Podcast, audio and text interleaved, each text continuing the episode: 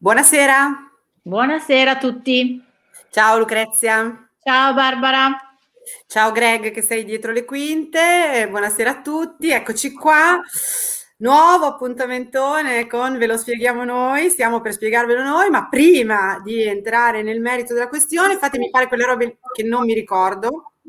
Allora, noi siamo in diretta su Facebook, su YouTube e su Twitch, quindi potete seguirci adesso, mentre invece in differita su Instagram, su LinkedIn, su Twitter e in podcast di Spotify, credo di aver wow. detto tutto, e Ciapachì, allora mi raccomando, potete farci delle domande da casa Ecco, quindi stasera me lo sono ricordato. Um, a questo punto invece entriamo nel merito e il merito è che grazie Greg manda pure la prima immagine. Eccola! Che carina!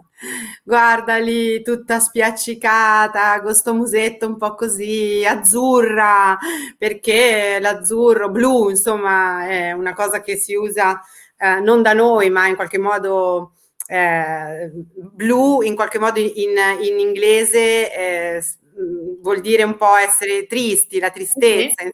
la malinconia, no? Il Blue Monday. Ecco, lei è tristezza, eh, diciamocelo subito, vi dovete affezionare, cioè questa è la puntata in cui voi vi dovete affezionare a tristezza, ok? Perché lei ci condurrà a, um, come dire, prendere coscienza di un sacco di cose utili che lei è in grado di fare. Ok, Greg, toglici la cicciottella. Grazie mille, eccoci qua. Allora, partiamo subito um, con, ti chiedo Lucrezia di partire subito con, um, diciamo, il, il pensiero eh, che noi vogliamo subito fare, cioè quello di capire un po' meglio ehm, qual è il senso, da dove arriva, mh, mm, tutte le cose che di solito... Cosa vuol dire? Esatto, mm. cos'è sta roba? Uh, allora, io volevo dire subito una cosa importante che è quella di darvi una definizione, cioè farvi un po' riflettere sulla parola, sulle parole, l'importanza delle parole. Uh, Proviamo a pensare proprio alle definizioni, cioè che cosa significa tristezza e quante altre parole ci possono essere che assomiglino alla parola tristezza, fino ad arrivare poi anche a eh, definire che cos'è la depressione, no? Perché stasera volevamo un po' farvi capire, eh, capire insieme ehm, che tristezza e depressione non sono la stessa cosa, anzi sono cose molto molto diverse. Però facciamo un passo indietro. Allora, tristezza cosa vuol dire? In realtà il dizionario definisce la tristezza come l'essere tristi. E vabbè, è come dire che l'acqua è quella cosa che bagna, va bene. ok.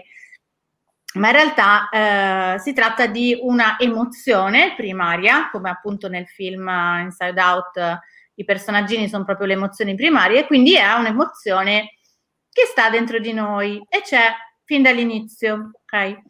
Eh, però tristezza cosa vuol dire? Essere eh, con uno stato mentale, con un'emotività eh, legata al dolore, alla sofferenza, ok? Quindi noi tendiamo a darle una eh, accezione negativa.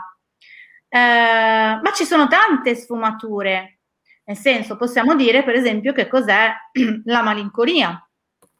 La malinconia è una parola che si usa molto poco, era molto usata in tempi andati, no? Eh, ma per esempio, già una definizione mm, che vi fa capire una di grossa differenza. La tristezza è un movimento temporaneo, nel senso che si è tristi in relazione a qualcosa che succede dentro di noi o fuori di noi, eh, ma poi la tristezza passa, quindi è un'emozione passeggera. Mentre la malinconia, per malinconia noi intendiamo uno stato più connaturato a noi stessi, quindi è un po' un modo di essere, ok? E c'è una definizione molto bella di Victor Hugo, credo, poi magari qualcuno mi dirà che non è vero, ma mi sembra, eh, che dice che la malinconia è ehm, la gioia di qualcosa che non si è mai avuto. È come se fosse una sorta di nostalgia per qualcosa che in realtà poi non abbiamo neanche mai avuto. Hm? Eh, un po' legata al rimpianto, anche il rimpianto proprio di qualcosa che in realtà non è successo, ok? Ma la malinconia è uno stato più pervasivo. Giulio Iglesias, più o meno, lo sto leggendo nella chat da, da Greg. Eh, ma non c'è solo la tristezza e la malinconia, ci sono un sacco di sfumature. Per esempio c'è l'abbattimento. L'abbattimento è quando siamo così tristi che fisicamente ci abbattiamo, cioè non abbiamo più le energie, non riusciamo tanto a eh, muoverci, ok? Infatti si chiama abbattimento perché è proprio l'abbattimento di tutta la parte eh, motoria, ok? Poi c'è lo sconforto, eh, poi c'è la disperazione. La disperazione è uno stato eh, emotivo più intenso della tristezza, ok? E disperazione ci dice anche che è uno stato in cui non abbiamo la speranza, ok? E poi c'è anche la depressione. La depressione è invece uno stato patologico, clinico, non è un'emozione che fa parte di noi e ce l'abbiamo tutti fin dalla nascita per vari motivi che poi vi spiegherò. Però eh, dobbiamo iniziare, secondo me, noi vogliamo lanciare proprio questo messaggio che le parole sono importanti. Quando noi ci esprimiamo, eh, tendiamo spesso a dire ah, oggi è una giornata di merda, sono depresso, ok? Ma in realtà non è vero, perché la depressione, poi ve lo spieghiamo, ma eh, è uno stato che riguarda pochissime persone, è uno stato che per potersi dire esattamente depressione necessita di tutta una serie di parametri che devono essere in un certo modo, ok? Eh, volevo dire una cosa a questo proposito delle parole, no? Eh, a proposito di questa cosa del dire sono depresso per qualunque cosa, sono depressa per qualunque cosa, ehm, eh, leggendo degli articoli mi sono resa conto che ehm, eh, qui veniva, veniva, specificata la difficoltà delle persone a dire semplicemente sono triste, no? come mm-hmm. se nel, nel, nel, tempo la tristezza e la, quindi la parola tristezza, il fatto di essere tristi, connotasse qualcosa di non, uh, come dire, un po' da sfigati. Ecco, essere tristi è da sfigati, no? quasi come se dire sono depresso desse un'importanza maggiore a sé, no? come se cer- fosse un tentativo di, ehm, di, essere più interessanti. Ora, magari è un po' crudele questa cosa, però ehm, nel nostro modo forse di vedere le cose, la tristezza è stata associata eh, da sempre alla debolezza, ok? A una debolezza e non, non accettata, per cui eh, si è smesso di dire sono triste, sono semplicemente triste eh, e si è cominciato appunto ad aprire la strada a qualcosa che però non solo non è quello che è, perché non è vero che se ci svegliamo una giornata triste siamo depressi, e poi ha, ha, ha creato ovviamente un, ancora di più un allontanamento dall'emozione pura della tristezza, che invece può fare grandi cose. Ecco, quindi il ritornare, secondo noi, mh, a delle parole più corrette eh, per le emozioni che si provano è, è, una delle robe importanti da fare, insomma, ecco, per non confondersi. Già che abbiamo parlato di depressione, scusa, volevi dire qualcosa? Ti ho visto aprire la bocca? No, no, no, vai, vai.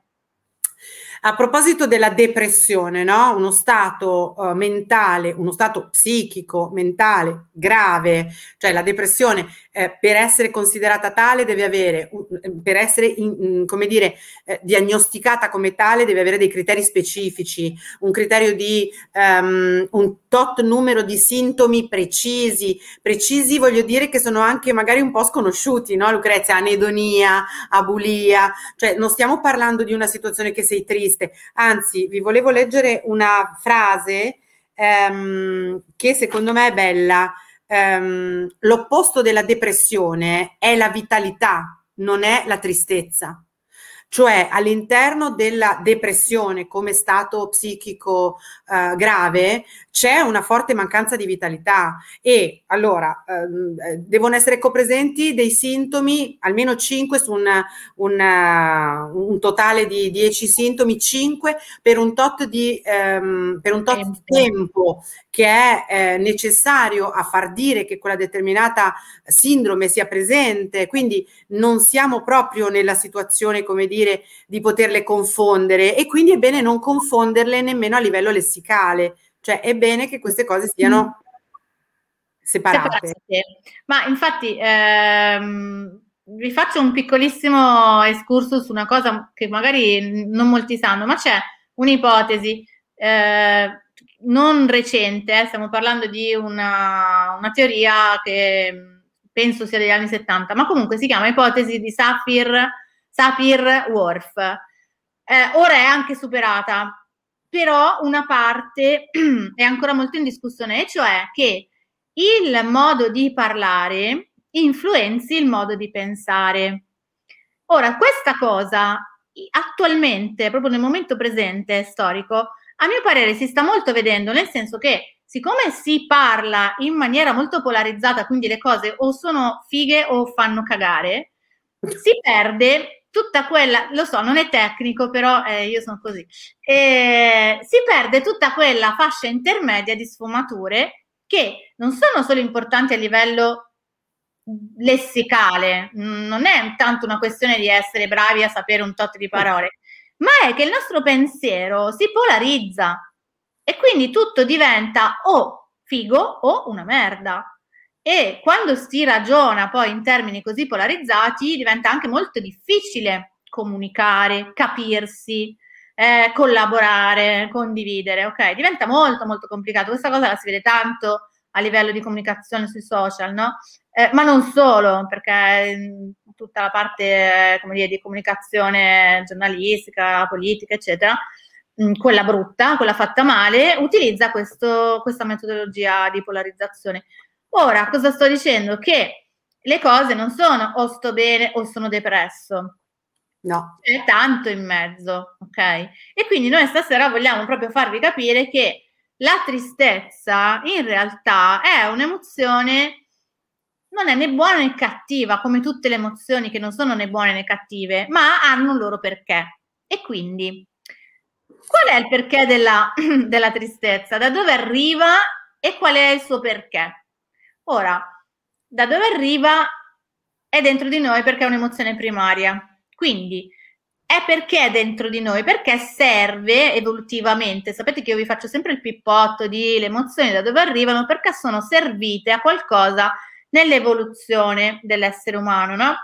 Allora, la tristezza a livello evolutivo è il segnale che comunica agli altri e soprattutto alle persone più vicine che una persona, per esempio un bambino, ha bisogno di qualcosa, non sta bene, per esempio, le lacrime sono esattamente un segnale molto visibile che, se voi ci pensate, va oltre le parole. Le parole non servono, sto piangendo, è evidente che non, sono, non sto bene, ok? Che ho bisogno comunque di aiuto.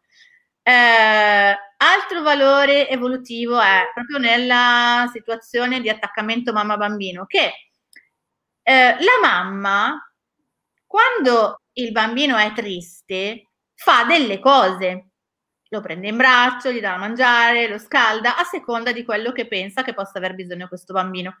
Questo a livello evolutivo ha un grande valore perché se il bambino non sapesse esprimere attraverso la tristezza e quindi con i segnali comunicativi della tristezza il suo stato, la mamma se ne sbatterebbe le balle e lo lascerebbe lì. Stiamo parlando di una situazione di, certo.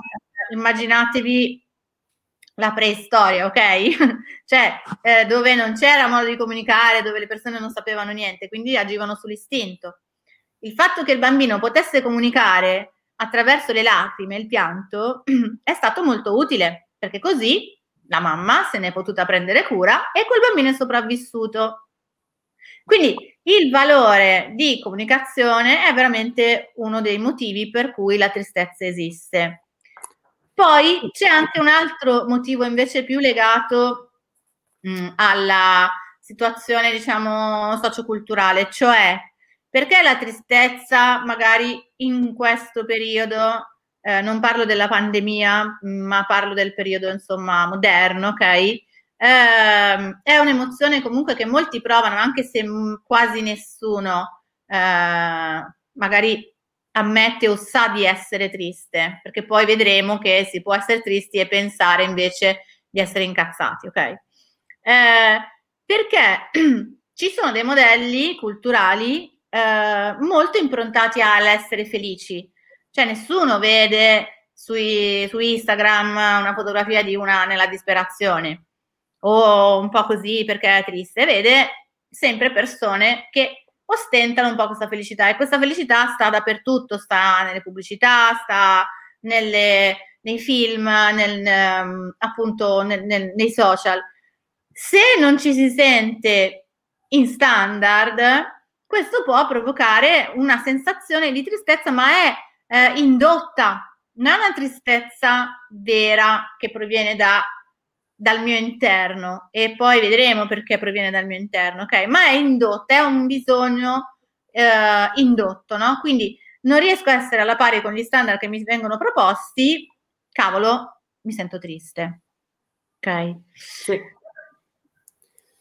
Esiste una tristezza neutra, positiva, che porta a riflettere più concretamente sulle cose? Sì, Walter, esatto. aspetta un attimo, Walter, stai con noi, aspetta un attimo, perché sì, la risposta comunque è, ma grandemente, grandemente, e poi ehm, condivideremo con te appunto quello che noi pensiamo su questa, su questa cosa.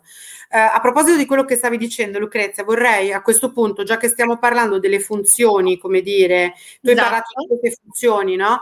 Allora, una cosa te la volevo dire perché ci avevo pensato, nel senso, a proposito di questo fatto della comunicazione, che secondo me è fondamentale, cioè essere tristi eh, permette di chiamare eh, a, vicino a noi qualcuno che ci consoli, ok? Certo. Questo è un po' il punto. Eh, e, e, in questa cosa ci tengo a dire a tutti che la cosa importante è rendersi comprensibili. Quindi, se io sono triste e ho la faccia triste come tristezza prima, eh, le persone intorno a me, se c'è qualcuno a cui interessa, se c'è qualcuno di buon cuore, insomma, vabbè, comunque tendenzialmente questo avvicina le persone. Ma a volte può capitare, e questo era il punto di cui volevo dire adesso, che mh, al posto dell'essere tristi, no? Perché la tristezza ci fa sentire deboli, ci fa sentire tapini, eccetera. Mh, a volte viene fuori appunto l'irritazione, la rabbia, no? Mi sento più potente attraverso la rabbia. Ecco, quella cosa lì, quando noi facciamo questo spostamento, a volte magari non ce ne accorgiamo, però dopo un po' cominciamo a capire che funzioniamo così, noi che cosa facciamo? Abbiamo dentro una sensazione di tristezza che necessita di consolazione e il nostro corpo lo sa, ma mettiamo fuori la faccia dell'incazzato. Le persone intorno a noi, cioè, si allontanano, quindi ed è un casino perché io penso, no? Come io sono triste, tu te ne vai, ma in realtà quella roba non si è vista, ok? Quindi è stata negata la funzione della comunicazione alla tristezza, ok? Esatto. Quindi questo è importante. Poi Altra importante eh, funzione, eh, eh, scusate, collegata con questa c'è ovviamente la funzione della tristezza, e cioè quella di um, muoverci verso l'empatia, verso la compassione, col patire insieme alle persone, no? Quindi sempre legato a questo fatto comunicativo. Allontanarci temporaneamente dal mondo esterno per occuparci di cose che stanno dentro di noi. Ora, a questo proposito, mh, mm, mi prendo un, un altro pezzettino e dico, a volte eh, un po' come diceva Lucrezia prima per la faccenda di una felicità, tra virgolette, imposta no? da degli standard, a volte noi ci affidiamo a delle sicurezze che sono apparenti, tipo quella, no? Cioè, se io faccio questa cosa come la fanno tutti, eh, sono meno triste, sono più felice, sono più allegro, ok? Queste sono delle, delle mh, sicurezze apparenti. Eh. La tristezza, in questo caso, ha la funzione di dire guarda che è apparente. Cioè, guarda che non. Perché se la senti ancora, anche se ridi, eh, come se avessi una paralisi, ma in realtà non, non, non, dentro lo sai benissimo che sei ancora triste. Quindi la tristezza ti dice: guarda che non è vero, ok? Eh, un'altra cosa importante, aiuta ad elaborare i ricordi. Cosa vuol dire? Eh, che in qualche maniera, quando io eh, posso guardare a qualche ricordo che magari, come dire, ehm, mi fa anche un po' male, ok? Mi fa male. Mm, Lucrezia, parlando oggi di questa cosa, mi ha detto: è un po' come quando tu guardavi la foto della Tricky. La Tricky era stata la mia cagnetta super adorata, no? Cioè, se tu non fai posto alla tristezza, quella foto non la guardi più. Perché? Perché ti fa così male che non hai voglia di entrare in quella cosa, no? Te ne tieni distante. E quindi in realtà poi in qualche modo ti perdi anche invece quell'aspetto che è più tenero, no? Che diventa la nostalgia, che non è più il dolore cocente della perdita. Mm? Quindi aiuta ad elaborare i ricordi. È necessaria nell'elaborazione delle perdite. cosa dice la tristezza? Dice guarda che hai perso qualcosa di importante, cioè ti fa comprendere che quella cosa che ti è venuta a mancare era importante e le dà un valore. Altrimenti quella tristezza, come dire, le neghiamo la possibilità di farci appunto anche dire guarda che quella cosa era, era molto importante per te, ok? Eh, certo. l'altra cosa sono i limiti. La tristezza ti mostra, per esempio, i limiti dei tuoi desideri, cioè eh, tu ti, hai dei desideri, a un certo punto questi desideri hanno dei limiti per chiunque, no? E a fronte di, questo, di questa limitazione, la tristezza fa il suo, cioè ti dice guarda qua e non oltre, fino qua e non oltre, ok? Quindi davvero rispetto alla, al, alle funzioni proprio eh, che, di cui non, non ci accorgiamo perché secondo me il punto è che noi non ci accorgiamo che la tristezza ci aiuta a elaborare delle cose importantissime, addirittura cioè, ci aiuta proprio anche ad analizzare ciò che è successo. Nel film Inside Out, un momento che vi dovete andare a rivedere è quando si comprende veramente a che cosa è servita sta povera bambolina azzurra, è quando la bimba che ha perso la partita di hockey ed è molto triste, ed è andata a piangere su un albero, ok? E non c'è gioia che tenga, che possa andarle a dire dai, ma vieni, non importa, non è successo niente. Lei ha solo bisogno che i suoi genitori la raggiungano lì, la abbraccino e la lasciano piangere. E, ed è quello il modo per superare, perché dopo quella cosa lì, eh, esatto, piangere mi aiuta a stare calma e a non essere ossessionata dal peso dei problemi della vita. Cioè, quindi questa, questa cosa è davvero, davvero, davvero importante, lo spazio da offrire alla tristezza. Ok. E qui ci siamo. Sì, c'è anche una funzione che è quella che diceva Walter, se non mi ricordo male, sì. eh, che è proprio quella del fatto che essendo, esatto, la tristezza è una spinta a andare dentro, sì. a poter fare dell'introspezione ehm, che non è un'introspezione triste, nel senso non è un andare a cercare le cose brutte, eh, ma è il te- avere il tempo, avere lo spazio per andarsi a guardare all'interno e all'interno in realtà a volte poi si trovano un sacco di cose anche molto positive ehm, che non avresti trovato se non ti fossi fermato. Ok, poi vedremo l'importanza del tempo quando parliamo un po' di cosa farci con questa tristezza. Eh, però è assolutamente vero questa cosa che dice Walter, cioè la tristezza è neutra, ma come tutte le emozioni che non hanno una polarizzazione tra buona e cattiva, scusate, ma mh, mm, è un qualcosa che ti può spingere a riflettere e a fare una sana, sanissima introspezione.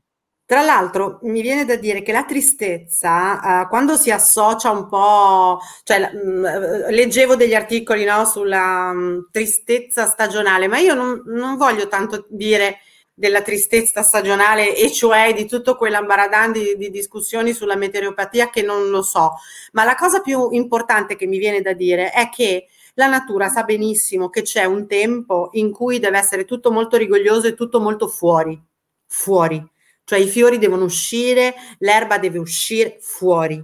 E poi c'è un momento nella natura in cui le cose devono essere dentro, ancora dentro, ancora sottoterra, ancora nel seme, che secondo me è un po' analo- è un'analogia, cioè eh, la tristezza come momento in cui bisogna un po' stare dentro, non so come dire, le cose che succedono, eh, succedono per tu- per- perché poi in realtà magari possano ripartire in maniera differente, no? E magari, eh, non so come dire, viene, viene, da dire per certe stagioni che sono più ehm, coperte, soffuse, insomma, e non accecate dal sole, o come il letargo di certi animali, cioè c'è un tempo in cui devi, no? Quasi come se di nuovo la tristezza, ecco un'altra cosa, permettesse alle persone di smetterla di pensare che eh, attivo e passivo siano, um, come dire, due condizioni di cui una è positiva e una è negativa. Cioè, quella positiva è l'attività per cui tutto ciò che è attivo va bene e eh, passività, niente, tutto negativo. E invece la, la tristezza che può essere un, una passività, cioè una, uno stare, eh, è invece qualcosa di forte. Viviana, si può confondere, eh, Viviana, mazza però Viviana con la preoccupazione, Viviana sta avanti eh, e secondo me eh, la mia risposta naturalmente è sì, sì, nel senso che um, che cosa succede con la preoccupazione? Pre vuol dire prima, tu ti occupi prima di qualcosa di cui non dovresti occuparti, lì c'è il non controllo, perché non puoi occuparti di qualcosa che non c'è. Il non controllo porta a una sensazione di mm, instabilità, insicurezza, che può essere sì confusa o sentita come, come tristezza, come impotenza. Sì, la mia risposta è sì. Assolutamente, certo. Eh, ma infatti la tristezza, siccome facciamo fatica a, eh, a maneggiarla, molto spesso è sotto a delle altre emozioni invece più eh, interpretabili, più riconoscibili, ok? Eh, e anche più socialmente accettabili, nel esatto. senso che dicevamo prima, no? Perché se uno fa l'incazzato, chissà perché, è più accettabile di uno che è triste o di una persona che è malinconica, quindi magari ha proprio quello stato lì eh, un po' fisso, no?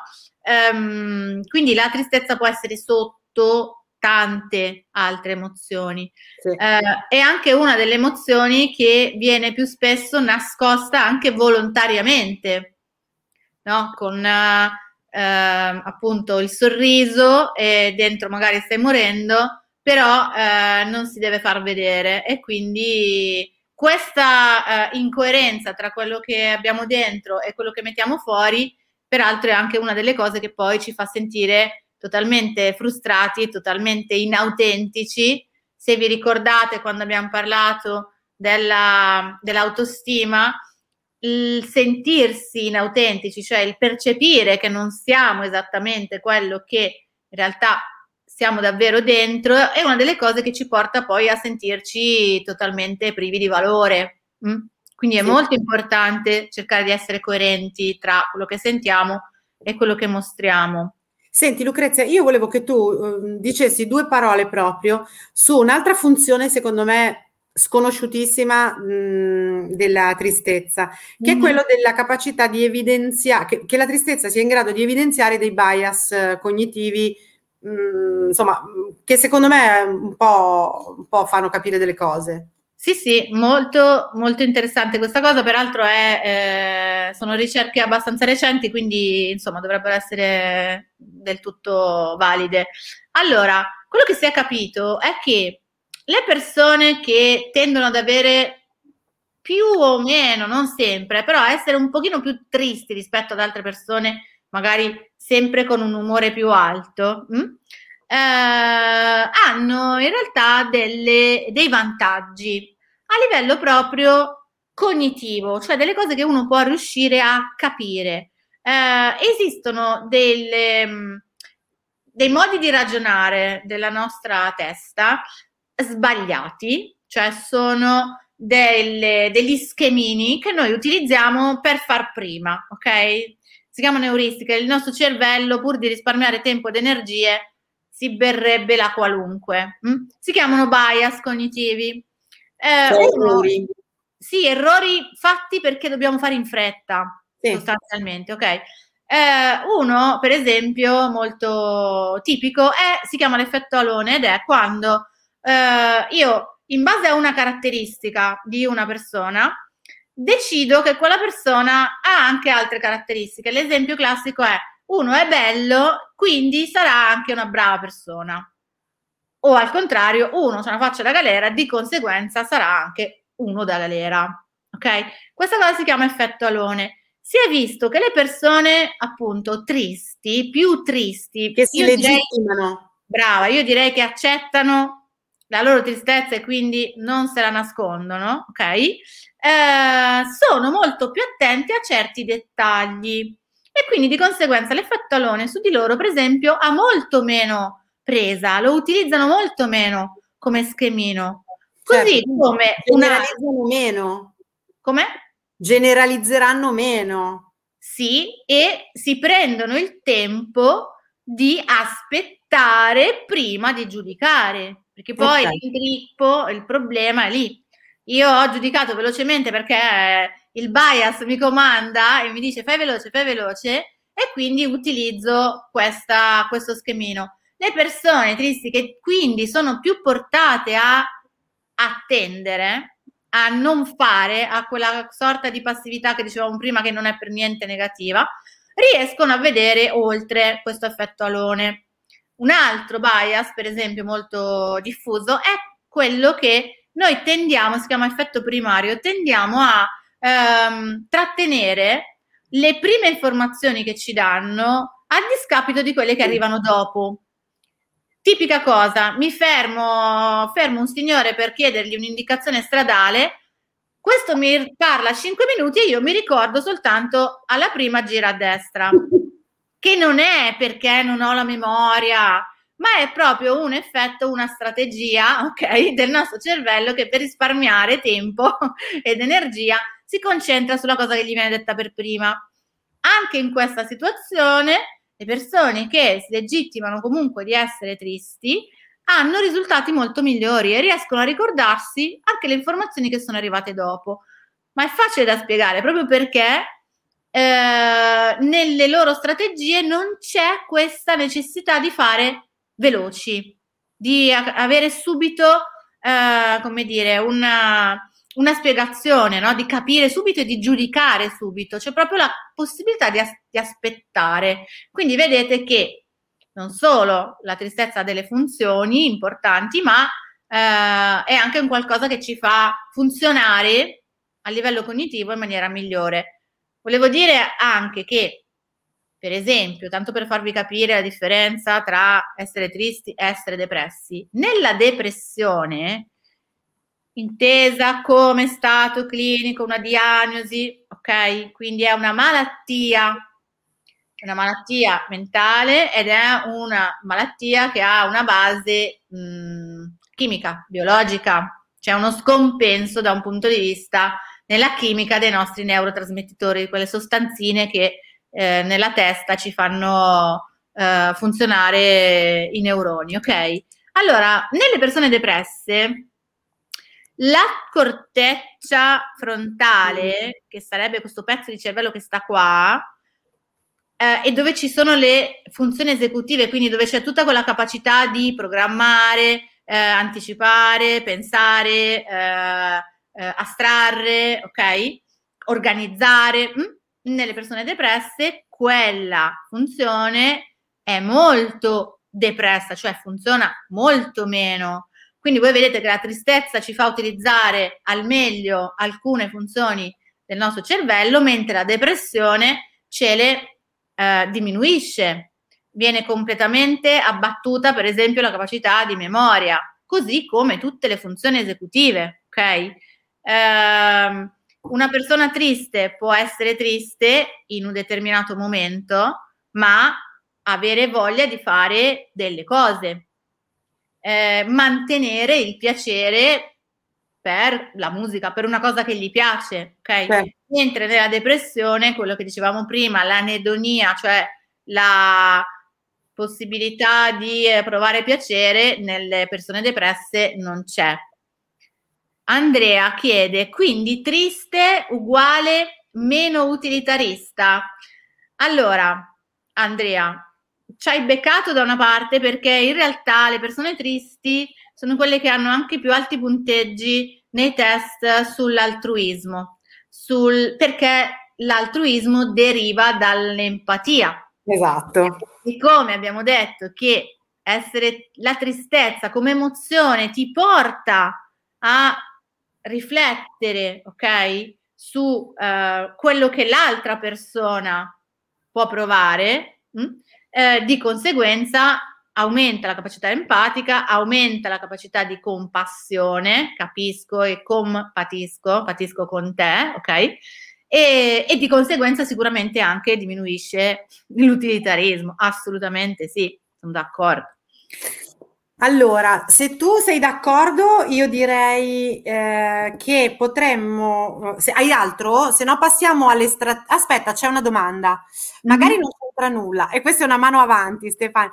Ma quelli che fanno finta di essere. Eh, eh, eh. Ah, allora, quelli che fanno finta di essere tristi perché vivono da vittima. Allora, ehm, allora, questa è, è, è, chiaramente una roba bella complessona, cioè non è una cosa piccolissima, però diciamo una cosa, io ho pe- pensato spesso che, um, eh, come dire, quando le persone hanno bisogno di essere viste eh, e non trovano un altro modo, utilizzano quello che hanno, no? Alcuni utilizzano la lamentazione continua, no? ehm, altri utilizzano appunto questa parte di vittimismo, nel senso come lo, lo, definisci tu. Però io credo che un po' come i fenomeni fittizi, cioè le emozioni, in realtà non è esattamente fingere consapevolmente, è avere bisogno di qualcosa quindi di avere bisogno di essere continuamente al centro magari dell'attenzione di qualcuno, consolati da qualcuno e quindi automaticamente nel mettere fuori lo strumento che si ha o lo strumento che si è capito che funziona di più. Certo. Quindi in realtà eh, diciamo eh, che quel vivere da vittima vuol dire allora innanzitutto che quelle persone sono molto infelici, cioè secondo me eh, come dire perché altrimenti quella determinata situazione che può essere una situazione momentanea, eh, ognuno di noi ha subito magari delle situazioni in cui è realmente stato vittima, no? Cioè nel senso ho avuto un incidente, sono stata vittima di un incidente, sono stata vittima di uno stupro, sono stata vittima di qualunque, ok?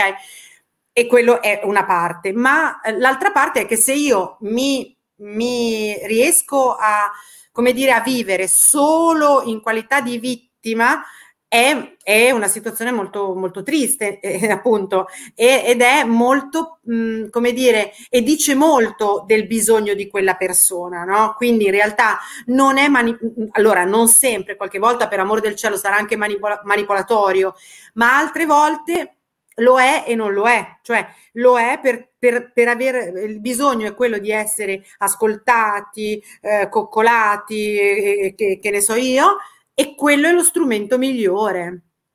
No? Anche migliore a livello istintivo, cioè faccio gli occhietti, eccetera, e non so come dire, la natura fa un po' quella cosa quando i cuccioletti si mettono così e tu non, non gli faresti mai niente se non accarezzarli, ecco.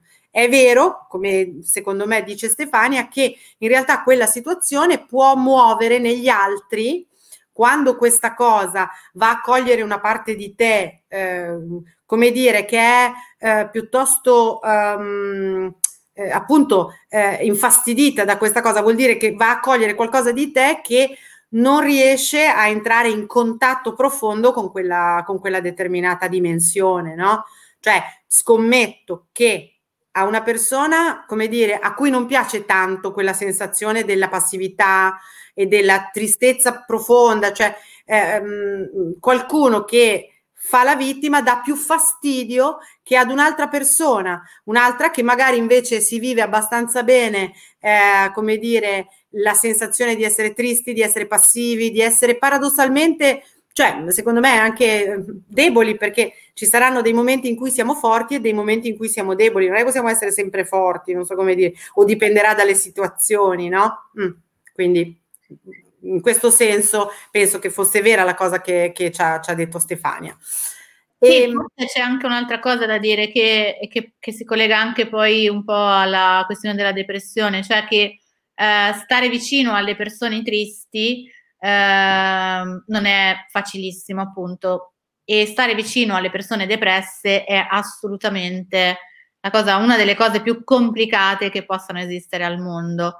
Uh, e su questo vorrei spendere due parole molto veloci. Sì, due. Eh, perché, eh, mh, come dire, seguire, accudire una persona depressa è proprio un mestiere complicato ma complicatissimo, perché la depressione, ripeto, è una patologia e eh, in realtà come la fai la sbagli, non, non c'è un modo eh, giusto eh, per stare vicino alle persone depresse. Di sicuro ci sono delle cose che eh, possono più o meno dare fastidio. Da una parte, ricordiamoci sempre i nostri ganci e quindi quello che diceva prima Barbara, se è una persona che fa la vittima, se è una persona che è sempre triste, se è una persona che si lamenta sempre, ok? ci dà particolarmente fastidio, dobbiamo sempre farci la domanda, ok, ma perché questa cosa mi dà così tanto fastidio? Se mi sento manipolato, il che può benissimo essere, perché la mm. tristezza e la, il vittimismo servono a manipolare per alcune persone, però mi devo sempre domandare, ma perché, visto che lo so che mi sta manipolando, perché questa cosa mi deve dare così fastidio? So che mi sta manipolando, conosco la situazione, non mi faccio manipolare e la cosa finisce lì. Quindi la domanda che ci dobbiamo fare sempre è dov'è sto gancetto che mi sta portando ad essere così infastidito? Primo. Seconda cosa, eh, ai depressi non serve dire ecco, ti prego. Dai, reagisci, forza. Cacchio, ma Dai. devi reagire, porca miseria. Buttati Esci. fuori. Esci, un po', prendi un po' d'aria, vedi gente. Divertiti su. Eh, no, non serve a niente. No. E poi questa cosa mola, diciamo, perché sennò finisce il tempo, eh, la vediamo, no, la vediamo nelle strategie, cioè eh, la distrazione, così come nella depressione e nemmeno nella tristezza, non serve. Anzi, diciamo che può essere persino dannosa nel caso della, della tristezza. Per cui mi raccomando eh, ricordarsi che di fronte, nei confronti delle persone depresse, bisogna semplicemente ehm, come dire, ascoltare i consigli di chi sta seguendo da un punto di vista eh, clinico, psichiatrico, farmacologico e psicologico la persona. Perché il fai da te e l'idea di poter spingere fuori dalla, da una depressione a forza di eh, forza dai che ce la fai, eh, rende frustrati noi e soprattutto ha un effetto totalmente negativo sulla persona che non può in quel momento farcela. Ma anche, hai ragione Lucrezia, ma soprattutto anche, anche, nelle persone tristi, voi pensate su di voi, pensate una giornata che siete stati tristi, ok? Arriva lì uno che entra, suona e vi dice dai andiamo, dai facciamo, brighiamo, cioè voi gli volete rompere la faccia, quindi non fatelo, ok? Non fatelo, non facciamolo. Allora, a proposito di strategie, visto che il tempo va, io voglio parlarvi di queste tre strategie, ma molto velocemente, così poi lascio anche la possibilità a Lucrezia.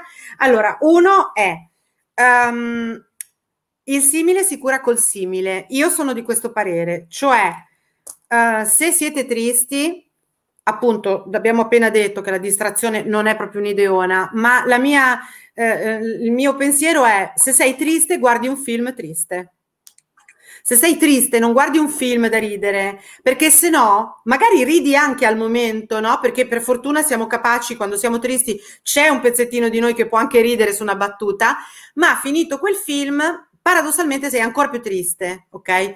Quindi eh, dal mio punto di vista, quando si è tristi, bisogna dare quello spazio no? a, quella, a, quella, dimensione, perché quella dimensione lì, quella, quella, quella um, eh, emozione, ripeto, al di là che può portarci delle cose, ma ha tutto il diritto di stare dove deve stare. E se è arrivata un senso ce l'ha sempre, perché non è che ci hanno fatto a muzzo dandoci delle cose che non ci servono e il corpo ce le manda quando non serve.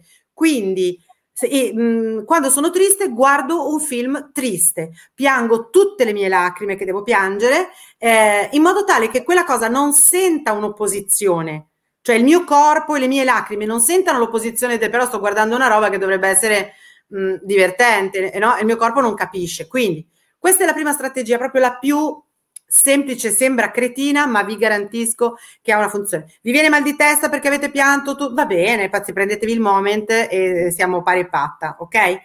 L'altra che, è, è, che ci è venuta un po', la, diciamo, che si collega a questa è lo stare cioè un tempo, un, un, uno spazio, uh, la tranquillità di accettare quella cosa, cioè sono triste, sto triste, cioè sto lì un po' combinata male col mio ciappo nei capelli se sono una donna o con la mia tuta se sono un uomo e sto lì, ok, nel, nel silenzio di quella, come dire che c'è un, un bisogno di solitudine che va rispettato.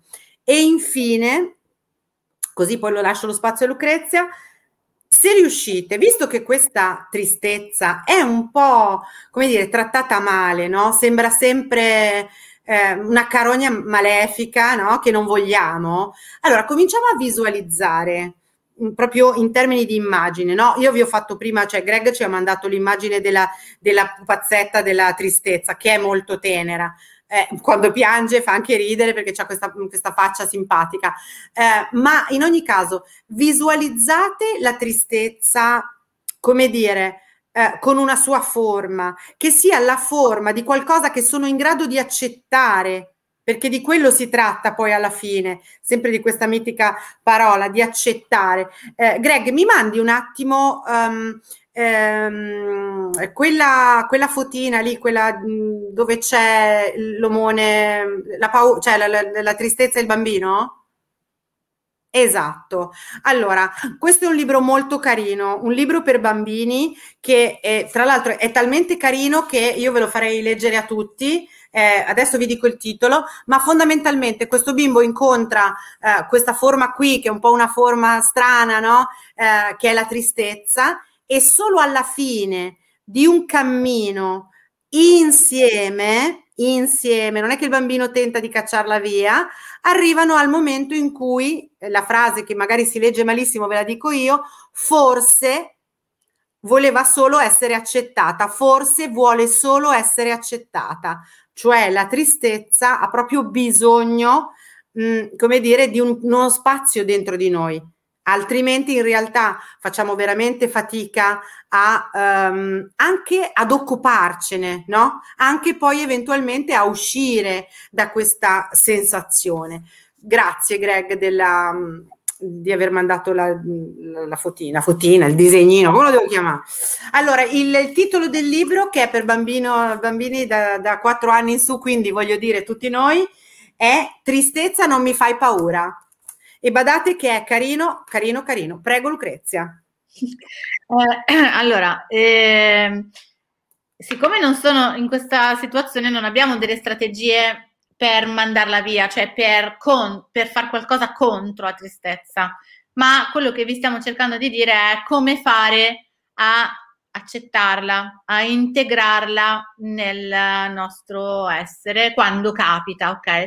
Primo pensiero da fare è, ok, la tristezza è un'emozione neutra, non, non è né buona né cattiva, è temporanea. Quindi non bisogna prendere la tristezza come una roba che ci sono dentro e non andrà mai più via. Quindi sempre eh, vivo il presente. Eh sì, bisogna stare sempre nel presente senza pensare domani sarò triste, tra un anno sarò triste. Ma come facciamo a integrarla e a farla, eh, ad, ad, accettarci quando siamo tristi? Perché va bene, dobbiamo accettare lei, ma dobbiamo accettare anche noi nella condizione della tristezza, che quindi ci porta, esatto, a piangere, magari senza un motivo apparente. Mm? Eh, gli adolescenti sono dei campioni nell'ascoltare la musica triste quando sono tristi. È vero, perché è esattamente quello. Buona, devi essere triste fino in fondo. Esatto. Eh, allora, come facciamo? Dobbiamo ritagliarci lo spazio. Quindi, la prima cosa da fare è che serve spazio fisico, quindi tempo, tempo per poter essere tristi non, si, non ci si deve distrarre. La distrazione ci porta a rimandare il momento in cui comunque ci tornerà addosso la tristezza perché non l'abbiamo vissuta, ok? E ci torna addosso più incazzata. Perché in realtà cioè, l'abbiamo trattenuta come tutte le emozioni che si trattengono. Ormai lo sapete perché ne abbiamo viste veramente tante. Quindi tempo di essere tristi, spazio di essere tristi. Se ci sentiamo a disagio di essere tristi in pubblico, ok, ci dobbiamo ritagliare uno spazietto privato eh, di solitudine dove poter essere tristi fino in fondo eh, come vogliamo noi, ok? Ehm, introspezione, cioè usiamo quel momento della tristezza per farci delle domande Ricordiamoci che la tristezza è un segnale, ha un valore comunicativo. Cosa mi sta comunicando la signorina tristezza? ci sta comunicando sicuramente qualcosa, perché dal nulla la tristezza non, non emerge. La tristezza no. nasce per comunicare che o si sta perdendo qualcosa o c'è qualcosa che ci dà dolore, sofferenza. Non nasce senza un motivo, non ci coglie senza un motivo. Può essere che ci comunica qualcosa che è già successo, ok? Può essere che ci ha invaso un pensiero su qualcosa che non è del presente, ma un motivo c'è. Quindi iniziamo a aprire, come dire, le orecchie e dire, vabbè, tristezza, ci sei, sei qua, allora parlami. E anche l'idea di visualizzarla come qualcosa che mh, alla fine potete anche accettare, non lo so, io me la visualizzo come un cocker tristissimo, con le orecchie lunghissime, con quella faccia triste che solo i cocker delle volte possono fare, e, e cioè, lo guardo in faccia e gli dico, ok, sei arrivato, cosa vuoi? Cioè, qual è il tuo problema? Cosa mi vuoi dire? Cosa ti manca? Cosa ti è successo? Eh, bisogna un po' imparare anche a parlare no? con le nostre emozioni, il che significa semplicemente entrarci in contatto e riconoscerle. Ok, quindi sicuramente come strategie eh, stiamo parlando più di strategie di eh, integrazione che certo. non per eh, andare contro. Eh, una cosa che volevo dirvi che prima mi è sfuggita ma che c'entra con le strategie è il pianto è fondamentale per sfogare la tristezza, per buttarla fuori. Eh, trattenere il pianto è una delle cose che fa peggio, proprio eh, anche fisicamente. Non, è come quando trattieni lo starnuto, fa male, non si dovrebbe fare, ok? Si deve imparare a lasciare andare. Eh, il, I bambini, ai bambini spesso noi mm. diciamo, ma dai, su, non piangere. Un po' perché rompono quando piangono troppo, certo. Eh, un po' perché eh, non è facile sopportare il pianto di un bambino, soprattutto se è tuo e ti dispiaci. Okay? Certo. Però, però il bambino deve poter piangere, deve poter piangere pensando che quella cosa lì non è un segno che lui ha valutato male la situazione e quindi non c'era bisogno di piangere. Perché se vi ricordate un po' di tempo fa vi ho spiegato che è molto importante che le emozioni che si provano non vengano eh, disconfermate, non so se si può dire, da, dagli altri. Cioè le emozioni che noi proviamo sono eh, assolutamente giuste. Legittime, certo. Sempre, a prescindere da quello che proviamo. Certo. Siamo incazzati, è per, siamo incazzati c'è un motivo, c'è sempre. E nessuno può dire tu non devi provare quell'emozione, ma ne devi provare un'altra. Questa cosa da piccoli si, si, impara molto velocemente. Se spesso mi viene detto non piangere, non c'è bisogno di piangere, ma cosa piangi a fare? Peggio ancora, piangono solo le femminucce se sei un maschio. Eh, è proprio un modo per impedire poi a quella persona, man mano che crescerà, di sentirsi legittimato a provare quello che prova. Sì, quindi adesso in qualche maniera bis- da adulti, no? Eh, bisogna stare noi, cominciamo da noi, bisogna stare con il pianto degli altri eh, cercando di dire eh, se io non ci so stare è un problema mio, non è che devo dire all'altro di smettere di piangere, ok? Quindi questo io lo si vede. Ma spesso le persone non vogliono vederti triste, allora bisogna fingere. Eh, Daniela, eh, allora facciamo una cosa.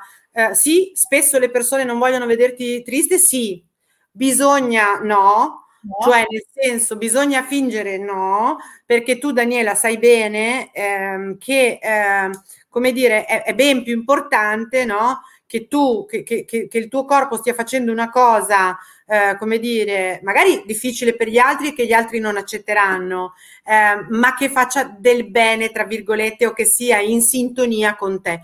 Non sto dicendo che è facile, nel senso che ehm, quello è un moto veramente di autonomia, è un moto di autonomia nei confronti di noi stessi. Quindi io magari inforco i miei occhiali se mi viene da piangere al supermercato perché ho visto una signora che prendeva per mano una signora anziana, l'ho fatto davvero e mi è venuta una, una, una roba dentro così. Mi sono messa degli occhiali e ho continuato un po' a piangere, a, a tirare su col naso e punto e basta che è meno che, è meno che togliersi gli occhiali e, e inondare tutti di lacrime, ma eh, trattenere o fingere no. Ok?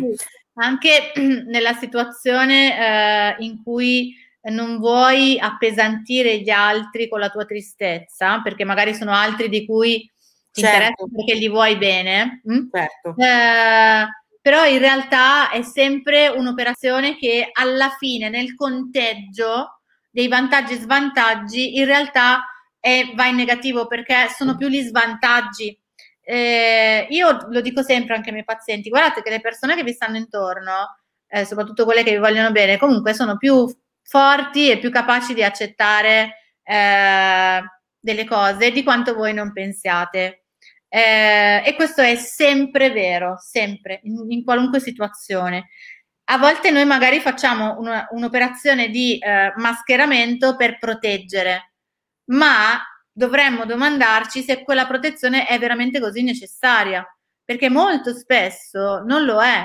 Anzi, molto spesso noi tentando di proteggere gli altri dalla nostra tristezza, per esempio, eh, gli impediamo di eh, vivere certo. autenticamente quello che ci sta succedendo e di conseguenza anche la relazione con quelle persone è un po' eh, viene condizionata dalla non autenticità.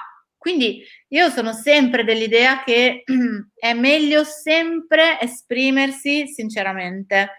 Eh, piuttosto magari si parla, si spiega, si cerca di eh, condividere, però di base ricordatevi che le persone possono certo. tollerare la nostra tristezza. Ma e se non possono, mi viene sì. anche da dire che pazienza.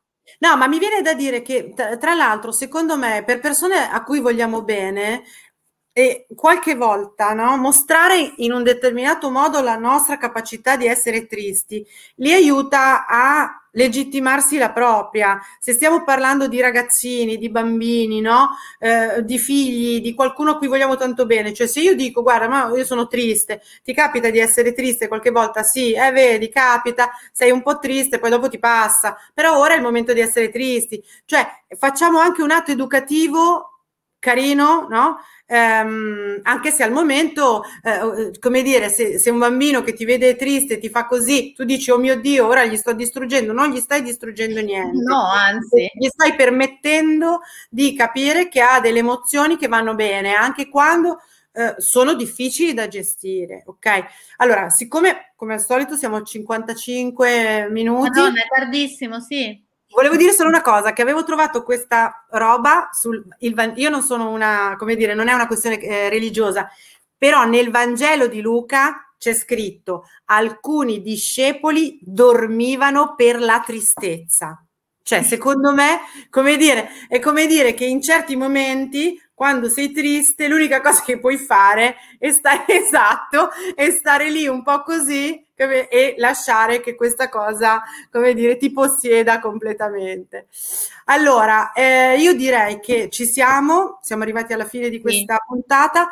La prossima puntata, nel prossimo appuntamento, il titolo è Che ansia l'ansia. E quindi, esatto, e quindi parleremo ma nello specifico di alcune, cioè dell'ansia e di altre cose. Eh, per stasera, grazie a tutti. Grazie. Eh, grazie delle domande, grazie del, della presenza. Lucrezia, grazie. ovviamente grazie a te. Grazie a te. E grazie a Greg, grazie a Binario 7 che ci permette di fare questa cosa. Quindi ci vediamo tra due martedì con Che ansia l'ansia. Ciao.